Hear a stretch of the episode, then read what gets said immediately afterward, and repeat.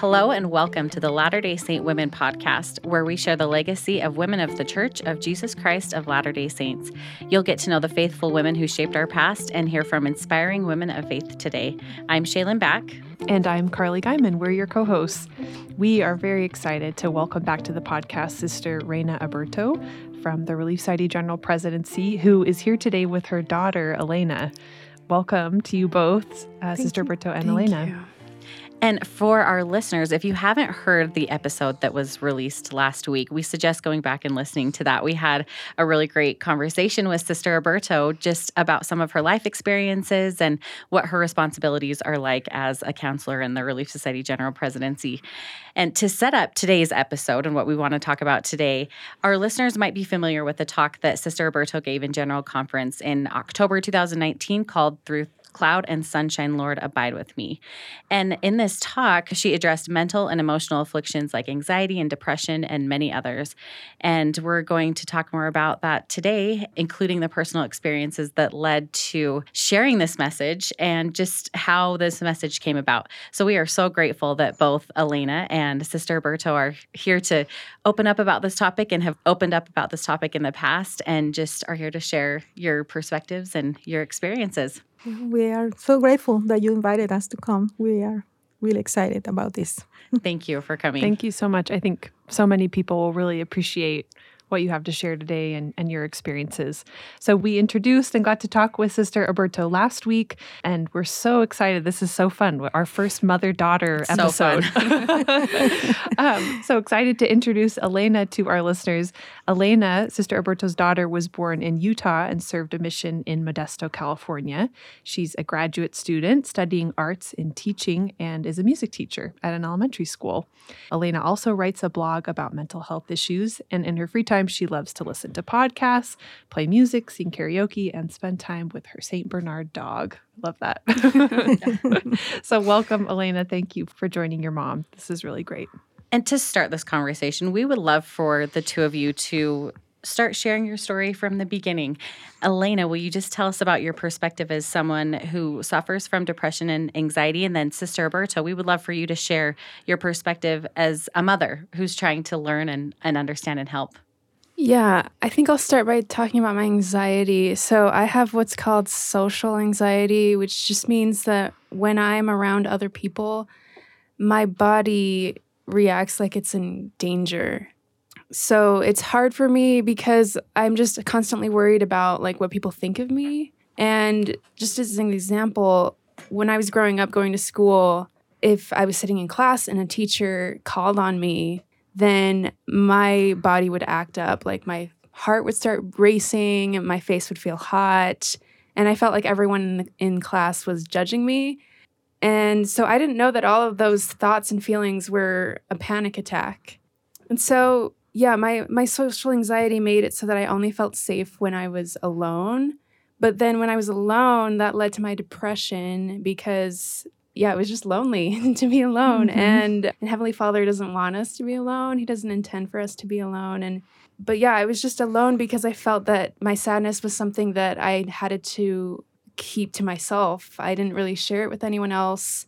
And so I never spoke to anyone about it. And it was just this constant cycle of like when I'm with people, I'm anxious, but then when I'm alone, I'm depressed. That sadness. Would, so, mm-hmm. yes, it was just never ending cycle of misery, honestly. Yeah. That's really challenging, and mm-hmm. I think mm-hmm. something others can relate to. Well, in my case, as a mother, I remember those years she was going to school, and sometimes I would feel like she wanted to be alone in a way. So when I tried to reach out to her, I felt like a little bit rejected sometimes, and I, I made the mistake of not really dwelling into what's happening and asking her what her feelings were.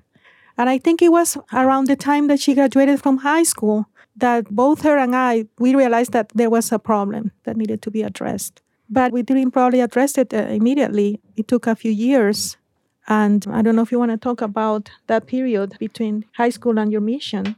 Yeah, so uh, the transition from high school to college was really hard for me. I didn't feel like I was adequate enough to be an adult, I guess. And yeah, it was at that time where the, my depression was really bad that I would just cry every single day and I felt like such a loser and I felt like if I were to die, like, would anyone even care?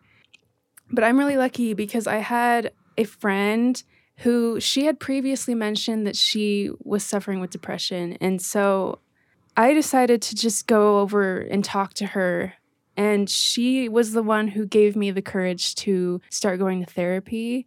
And yeah, I mean, that was just a turning point in my life. Just being vulnerable with her helped me to realize that I wasn't alone in my suffering Mhm. and that I needed to get professional help for it. And my mom also is has always been very willing to listen to me and she's been my biggest support through all of this. So I'm really lucky to have her too. And that sounds like such a difficult time when, Elena, you were saying you didn't even know how to really articulate your feelings because it was just this vicious cycle that you're like, why can't I be around people? Why can't I be alone? Mm-hmm. So I imagine that was really hard to be open about those struggles, to even reach out for help. Mhm. Do you have any advice for people who may be experiencing similar things? You know, how can they reach out for support? For me, being vulnerable is something so important because we all are struggling with something and we're, nobody's going to fit a perfect mold. If you share your vulnerabilities with, with other people, then that's going to help you feel like you belong. I don't know if that makes sense. Mm-hmm. Yeah. Also, I don't know why I thought that going to therapy was just for crazy people, but that's not true. It's just like having depression is just like any other disease where you have to go to a doctor for it. You can't just solve it on your Mhm. own, really. So it's okay to just go to therapy and, and open up about your weaknesses, Mhm. you know. What I love about what you shared is that it began with a friend of yours who opened up first, right? And because she opened up, it probably felt like a safe place for you to go, or oh, maybe maybe she'll understand. And I think that each of us will find that. There's been a time when I experienced some anxiety, and as soon as I started opening up, it was after I'd become a mom and I was trying to get back into working and balancing those two was creating a lot of stress and anxiety for me. And as I opened up to other moms, it was like, you feel this way too. And you're also seeking help for these things. And it is, it's a beautiful thing when we can share our struggles and gain strength from each other. Yeah, I think that is important to have a safe person to go to, Mm-hmm. at least one. And we can probably identify who that person can be or who those people could be. And also, it's important for us to be that safe person. Mm-hmm. You know, that when we see that others are suffering, that we can actually talk to them and say, How are you feeling? Mm-hmm. Tell me. And instead of trying to fix them, to listen to them. Mhm. That's beautiful. And I think exactly what so many of us need to hear and be reminded of. And maybe you could share more as Elena was on this journey as her mother and as you've said, kind of a listening partner. What are some things that you did to help her? Well, I think that probably the, the best thing that I did at that point was to open up the conversation with her because I realized that she was suffering. And, and I, I just will have conversations with her. Tell me how you're feeling, and maybe you can look for help in this way or that way. And just listening and crying together. You know, we will cry together, we will pray together, and I will just try to listen. But at the same time, I, I would like to just take this opportunity to say that we should not be too hard on ourselves, both when we are suffering and when we are supporting someone, Yeah. because we are all learning. Mm-hmm. You know, just to give you an example, just after all this that we have gone through together, just about a year ago, Elena was going to school in Idaho, and one Mhm. night she called me and she was sad for something that was happening. I can't remember what it was. Mm-hmm. And then I started telling her, "Oh yeah, you can do this, or you can do that, or you can do this," and I was just giving her all the solutions. You know? Trying to fix things. Yes, I was trying to be the fixer, and then all of a sudden she just said, "Oh, I need to leave," and so she, you know, hung up, and it was like, "Okay." And then about two days later, I called her again because I wanted to give her some time, Mm-hmm. And then she told me, "You know what? The other night after I talked to you, I went to see a friend, and she actually did exactly what it says in Mosiah that we need to just mourn with the ones that are mourning." And cry with the ones that are crying. Mm-hmm. And she just listened to me. And for me, that was a big lesson. Mm-hmm. And I was like, wow, It's a hard thing to do. it's hard. So, what I'm trying to say is, oh, just because Sister Aburto gave this talk, she knows what to do and she's an expert, but I'm not. We're all learning and we just have to be patient with ourselves and just try to do our best in trying to cope with whatever we are suffering and also in trying to support other people mm-hmm. and just try to also help them feel the love of God, bring them to Christ. Mm-hmm. and bring ourselves to Christ uh, because He's really the master healer. Mm-hmm. And I think the key there that you mentioned is to just make the effort when you're trying to show somebody that you care, you can figure that out together. So you had been in college and then had this decision to serve a mission. So I I started going to therapy in order to prepare for my mission. I never thought I was going to serve a mission by the way, but the Lord kept telling me to and I finally did. Which is so brave of you. Yes. That's really, really brave of you. Thank you. But yeah, I, I served a mission and I miraculously was able to do that with this burden on my shoulders. And I think that was when you finally realized something, right? When I was on my mission. Do you want to share yes, that? what happened is that kind of like in the middle of her service as a missionary, you know, but just by reading her messages, I could sense that something was wrong, that she was she Mhm. was really struggling. And I remember asking her through my messages too, and, and she said, Yes, um, I feel very sad because of this or that. Mm-hmm.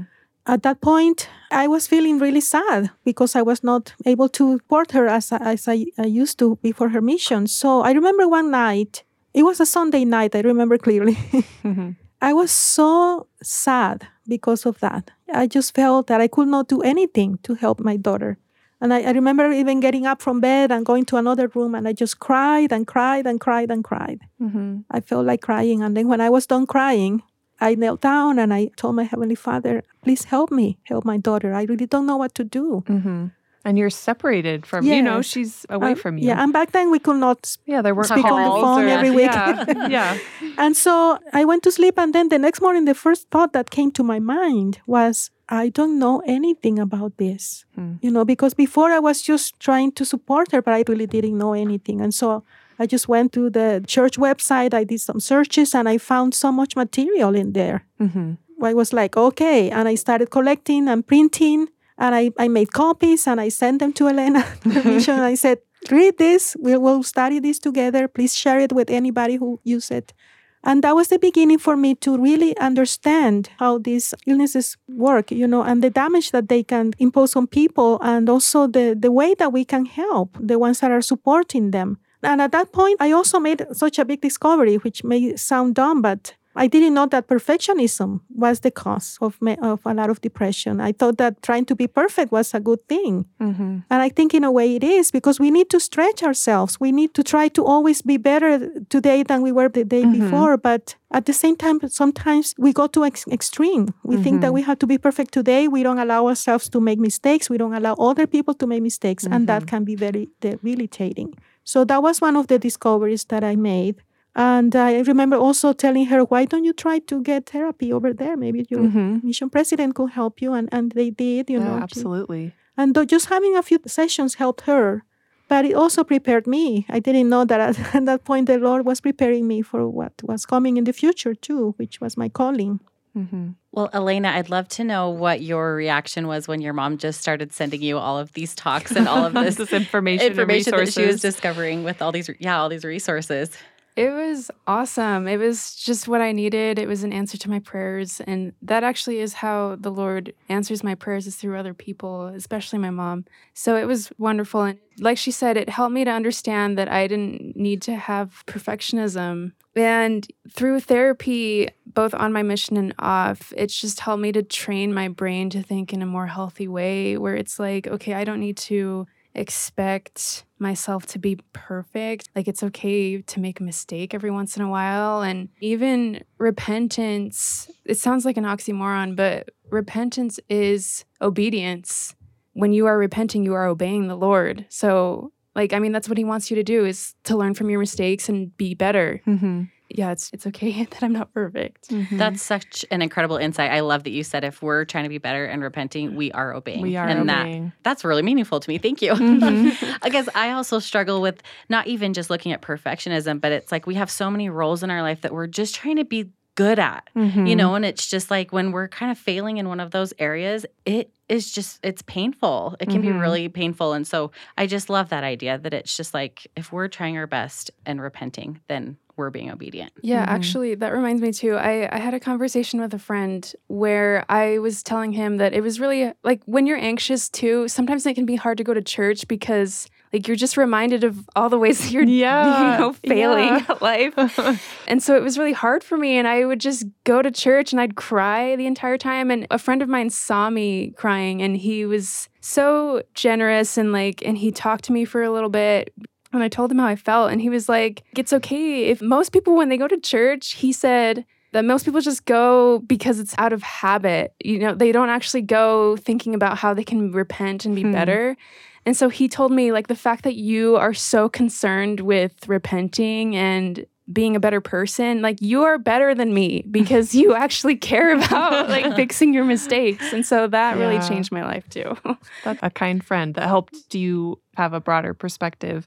And that was something that we talked about, Shaylin and I, in preparation for this conversation is we are a people that are always trying to be better. And through the scriptures and through prophetic messages and teachings, they're inviting us to be more like Christ. And for some of us, that can cause pain and hurt if we are so concerned about perfectionism. And so I'd love your thoughts on how we can better process those invitations to be better without feeling like, oh, they're asking me to be perfect and I can't do that because we Mhm. can. You know, you've said understanding that we are flawed and we will fail every time and that we need Jesus Christ is so important. So I would love your thoughts on that. One of the talks that helped me at that point when I was trying to inform myself about these issues Mhm. was one called Perfection Pending from President Nelson Yes. ha- that he gave uh, years ago. Mhm. And I just love what he said in there because he said that when the Lord was in Jerusalem, he said to the people that were following him, he said, Be perfect, even as your Father, which is in heaven, is perfect. That's what he said in Jerusalem. Mhm. But then when he was in the Americas, in the American continent, he told the saints in there, he said, Be perfect, even as I or your Father, who is in heaven, is perfect. So he included himself the second time. Mhm. And what President Nelson uh, explained in that talk is that in order to be perfect, the Savior had to go through some things that happened between Jerusalem and the Americas. Mhm. One of them is the resurrection, Mhm. and of course, the, the atonement, right? But then he, he tells us, you know, that yes, we will be perfect one day through the grace of Christ. Mhm. But right now, we are in the process of getting there. And that's why we have to accept that we are in a fallen state right now. And we just have to try to be better. That's part of the doctrine of Christ to repent constantly, to obey, like Elena said before. But we are not going to be perfect until we go through other things that will not happen in this life, just like the Savior did. And I just love that. I mean, just reading that opened my eyes and my understanding that yes, that's what we are striving for. But it doesn't have to happen today, right Mhm. now. Mhm. I will make mistakes and, and I just need to use those mistakes to learn how to be better. Mhm. Of course, I need to be better, but perfect is something that will come, perfection will come in the future through the grace of Christ and through his atonement. And that's why we need a savior. We need to understand that that is his role in our life to help us become perfect and whole. I just think it was so incredible how that revelation that you received to learn more about what Elena was experiencing with her depression and anxiety, and that you just really dove into all that research. And it led to the talk that you gave that we referenced previously. It's called Through Cloud and Sunshine, Lord Abide with Me, that we'd love our listeners to also read. But we just want to know, in addition to all these personal experiences, can you share more about how this talk came about and what led you to really feel like this was an important topic for the membership of the church to hear? Well, I think that the feeling started from the beginning. You know, as part of my calling, I visit words, I speak in devotionals. I see people on, on the street. I used to ride the train before the pandemic, and I will talk to Mhm. people on the train all the time. all day. Yeah. and also, we will travel all over the United States and Canada and other countries too. And many times, people will bring this subject up.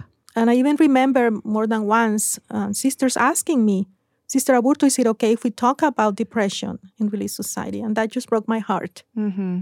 because I felt like, okay, that means that sisters feel that they are not allowed to talk about this when it's something that is That's real. affecting Yeah. so many of their sisters and even themselves.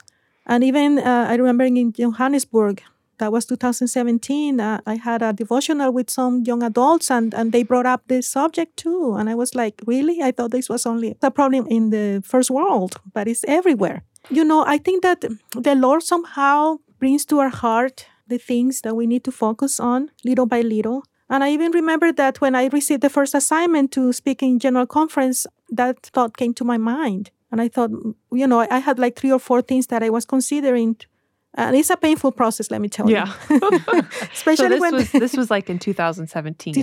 2017, yes. Mm-hmm. Yes, the first time I talked on conference was in April 2018, so it Oh, was okay. around that time. Okay. But then the more I thought about depression and mental issues, I said, I cannot talk about this in a light way. You know, I really need to research and learn more if, if this is something that I would I would like to address. Mhm. The, the spirit guided me in a different direction and I gave a different talk. But that thought about this will come back to me over and over. I decided to start like a file, you know. I would throw ideas in there every time people talk up to me about it. And then when the second assignment came, again, it's a painful process. And that was one of the topics that I had in my mind, in my heart. And one day I just grabbed that file, read over it, and I just asked the Lord, you know, please guide me. If this is what you want me to talk about, please let me know. And it was interesting on the train, just that week, as I was going through this, people will talk about it to me without knowing that I was in my heart. And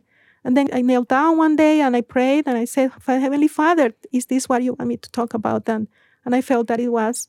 And uh, that started another painful process of really going deeply into this and reading and talking to people. And I even talked to some friends who are therapists because I knew I could not do it Get a myself. professional yes. perspective. Mhm. you know, the first thing I did was to talk to my friend, and they said, if you can talk from the top of the rooftop of the conference center, what would you say? and she gave me a few points. But it was interesting how the Lord guided me. And I think that the main point is that we need to realize that we don't have to suffer alone. When we have these issues, like Elena said before, we should not be ashamed. Just like we are not ashamed if we have other issues like migraine or cancer Mhm. And we just need to look for help. We should not do it alone. And that implies informing ourselves, it implies talking about it with others Mhm. and looking for the help from the Lord because He is the master healer. He is the one who really is going to heal us. But we need to take the steps to receive that healing. And it's really amazing if you look at your talk and look at all the footnotes, you can tell how much information, information. that you really put together and that has been really meaningful for you. And I would say to our listeners, I mean, all of us have either you know, if we're not currently struggling with these challenges with our mental and emotional health or have someone really close to us that is, it will happen or It's it has happened. And it's, it, and it's just amazing you. that there are so many resources that we can learn more Mhm. and rely on. And we'll be sure to include those in notes for this show, resources from the church that you've mentioned, your talk, and others that people can go to to learn more. And I think what is so amazing about your talk is that it had a great impact. I know that there were so many people all around the world who were just so grateful that this was being addressed. And so grateful that now there's a resource, something that they can base a discussion off of in Relief Society or that they can go to when they're struggling or when they know of someone struggling. Yeah. But I can testify that it came from the Lord. hmm And that's what's so beautiful about it. And that there were these things in your personal life and in your service that led you to addressing this topic that was on the hearts of so many people. And I also think something that again speaks to your courage and your willingness to be open is that in your talk you also talked about your father's suicide that your Yes. father had had died of suicide and what you learned about the importance of talking openly about these things can you share more about that Well, the truth is that my father died 27 years ago. And for some reason, I didn't talk to my children about it. Mhm. They didn't know exactly how my father had died because it was very painful. And at the same time, you know how as parents we are so protective of our children, and I, Mhm. I was you don't afraid. want them to Mhm. p- get No. hurt or uh, and I was afraid that they would probably get uh, suicidal thoughts too. Mhm. But then the years passed by and I never did.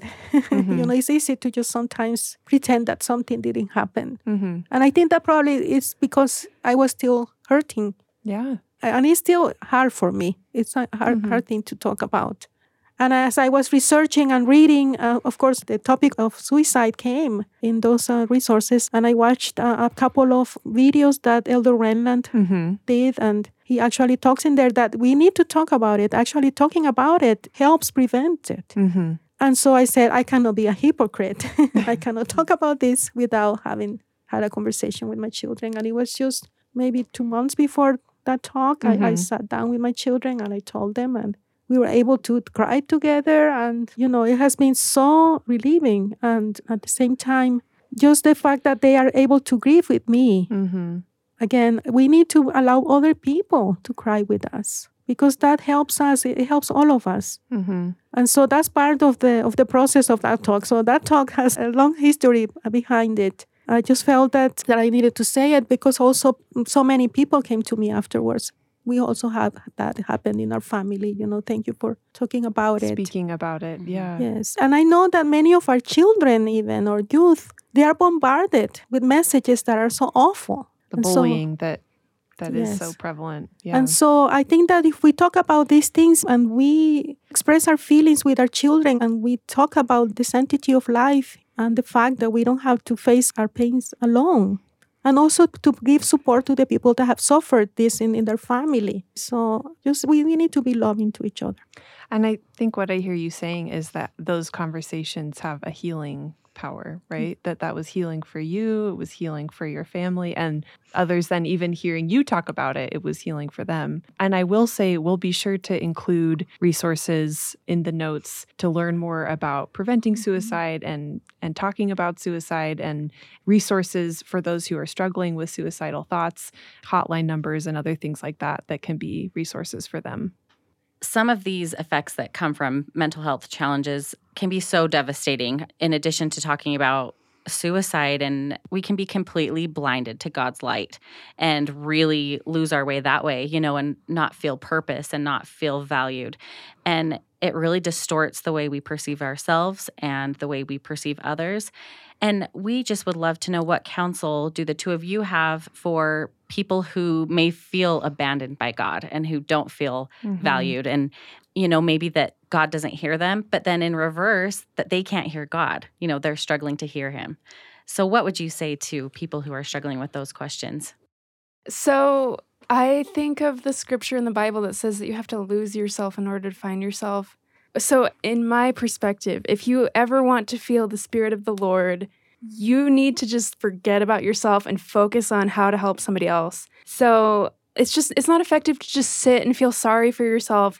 I just guarantee that if you pray and ask God, like, who can I help? Like, He's going to answer that prayer every time. And I really love the way that Elder Bednar talked about this in his talk, The Character of Christ. He said, Characters revealed in the power to reach out and extend compassion for the spiritual agony of others when we are in the midst of our own spiritual distress. Thus, character is demonstrated by looking and reaching outward when the natural and instinctive response is to be self absorbed and turn inward.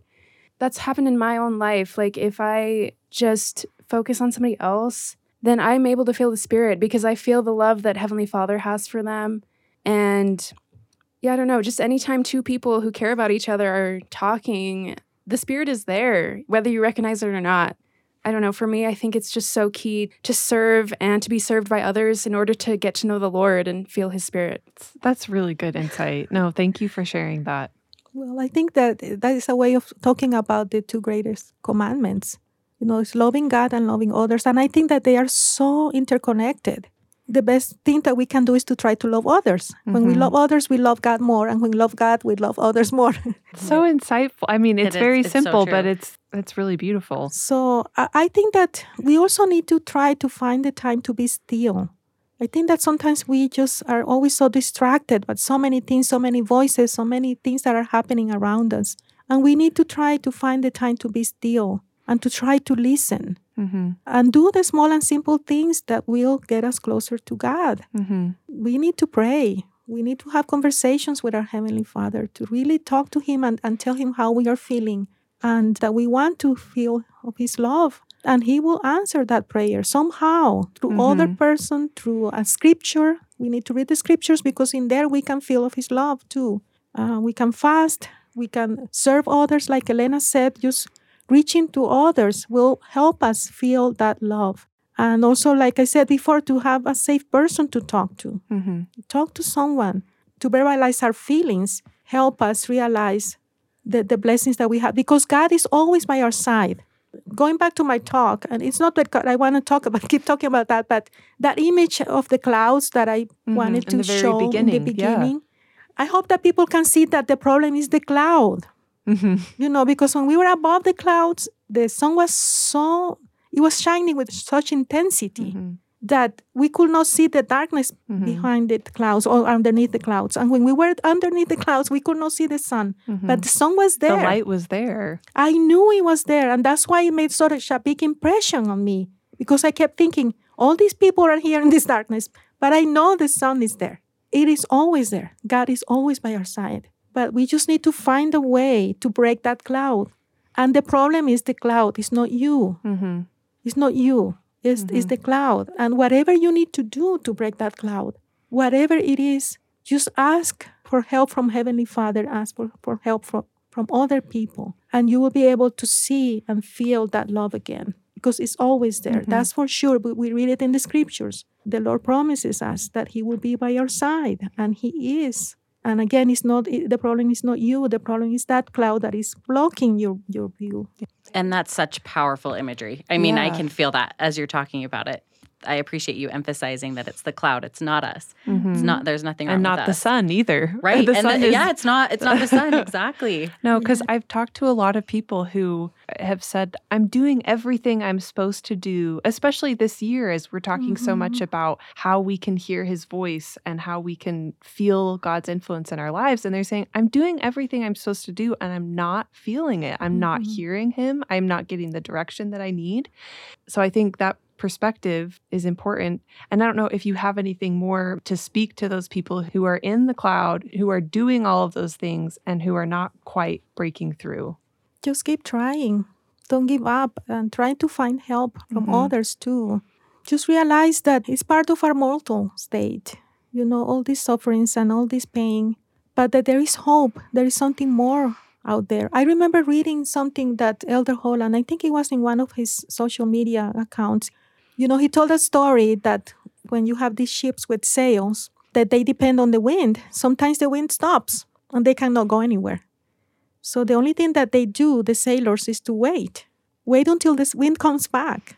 And that was his advice, you know, his counsel. He said, sometimes we just need to be still and wait. But again, we also need to do those small and simple things that will help us feel the love of God again.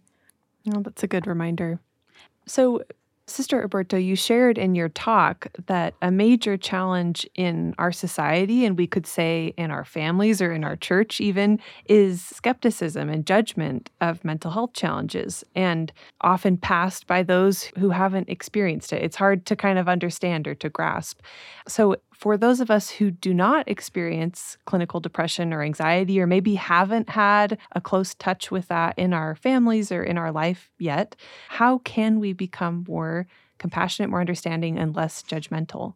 Well, I think that we need to really listen to other people so they can explain their pain to us. And we need to realize that it's real, even if I have not experienced it. For example, in my life, I have never broken a bone. I don't know how that pain feels. But if I see someone aching from that, I believe them. I believe them that it hurts. Mm-hmm. So we need to really believe when someone tells us that they are suffering. We need to validate their pain, even if we don't know exactly how it feels. Just try to put ourselves in their shoes. Not just, I mean, also we could make the mistake of saying, oh, if you will pray more, then it will go away. Prayer, of course, is a big help. It gives us power, it gives us the strength, and miracles can happen. But there are some cases in which the person actually needs to do other things. They need to express their feelings. And sometimes only by talking about it is enough. Sometimes it's by changing some routines like, you know, our diet, exercising more, sleeping better. Mhm. Sometimes that helps. Mhm. Sometimes that's enough. But sometimes we need more help. So we just need to be there to validate their pain and to listen to them and to really try to help them in a way that it will bring them hope. Sister Aburto, you shared a time when Elena had called you and was looking for someone to listen, and she didn't quite find what she was needing or looking for. No. I, as you've said, that to be able to move past this judgment and be more compassionate, we really need to listen. Can you share, Elena, what does that look like? What does listening look like? What does listening not look like? How can we become better listeners? the scripture in Mosiah that we talked about earlier, um, mourning with those that mourn, it does not say to give advice to those that mourn. Literally, just it means to listen and let them cry. I love Jesus' example when he saw Mary Magdalene at the Mm. tomb, where he asked her, Woman, why weepest thou? Just giving her the opportunity to say what was What's what was wrong? wrong. Yeah.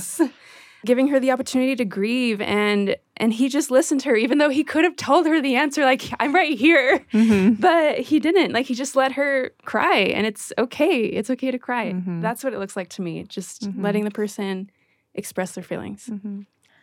So, throughout this journey, Elena and your struggles, and then Sister Aburto in supporting, what have both of you learned? Just maybe kind of some overall takeaways. What have you learned? Uh, I, I feel like i could write a book based on everything i've Ten learned books. yes um, I guess it has helped me to understand the plan of salvation a lot better because I understand that in order to have happiness, we have to experience misery. We need that opposition in order to know what it is like to feel joy in the first place. And it's helped me understand why we have trials because, oh, I mean, my depression and anxiety have been the hardest things in my life, but they've also been the trial that has brought me closer to God more than anything else in my life. It's what's strengthened my testimony the most. And I've just been able to come to know Heavenly Father through this. And I just, I, I'm so grateful for this trial, as hard as it's been. It's just, I just can't imagine what my life would be like without it. It's given me empathy. Um, even with my friends and, and roommates and, and my students right now, I've seen how their mental health is not you know the best that it can be and i it just gives me the empathy towards those people that i can i understand how they feel and i feel so much love for them because of that Thank you. I also have learned more about the role of the Savior in our life. In a way, we are all broken vessels. Like I said before, we're all suffering from something. We are healing from something, and we need that healing, and, and, and He's the one who provides it. That's why we should not be ashamed if we are suffering from this. We just need to realize that it's part of our mortal experience and that we have a Savior and Redeemer who has the power to bring us back together, to heal us, to make us whole. And that is also important to talk to our children. I'm so happy to have a second chance with my grandchildren and with other people that I, I can at least be more open about this and let them express their feelings and emotions and to let them know that they have a savior that no matter what they go through that he can help them. I just feel so grateful that even though trials of course are hard and, and we don't really choose to go through them but they really make us stronger and they really make us more compassionate and more sensitive to other people and also they help us get closer to god just like elena said and just knowing that we are loved by our heavenly father and by our savior and that he, they have really give us everything that we need in order to find joy in this life It is so beautiful. And this conversation has been so insightful for me. It's been really valuable to hear, to have this conversation about mental health from someone who has really struggled with it and overcome it in some ways and been able to learn from it. And then someone who hasn't experienced it personally, but who has tried so hard to be such a strong support. And I just have learned so much, and so many people have come to my mind, you know, in just different experiences throughout my life that I just really appreciate both of you being so open and so brave and so willing to come and share your experiences with us and our listeners today. Thank you. thank you, thank you And to our listeners, thank you so much for tuning into this episode of the Latter day Saint Women podcast. Like we mentioned earlier, we'll be sure to include links to the talks and the resources that we've discussed here. And of course, we hope you'll go back and, if you haven't yet, listen to that first episode with Sister Aburto last week. And we hope that you'll share this with someone who needs it and let us know. We would love to receive any feedback or ideas. Feel free to leave us a review wherever you're listening to the podcast. You can also reach out to us directly at podcasts at churchofjesuschrist.org. And until next time, I'm Carly Guyman. And I'm Shaylin Back. Thanks again for listening.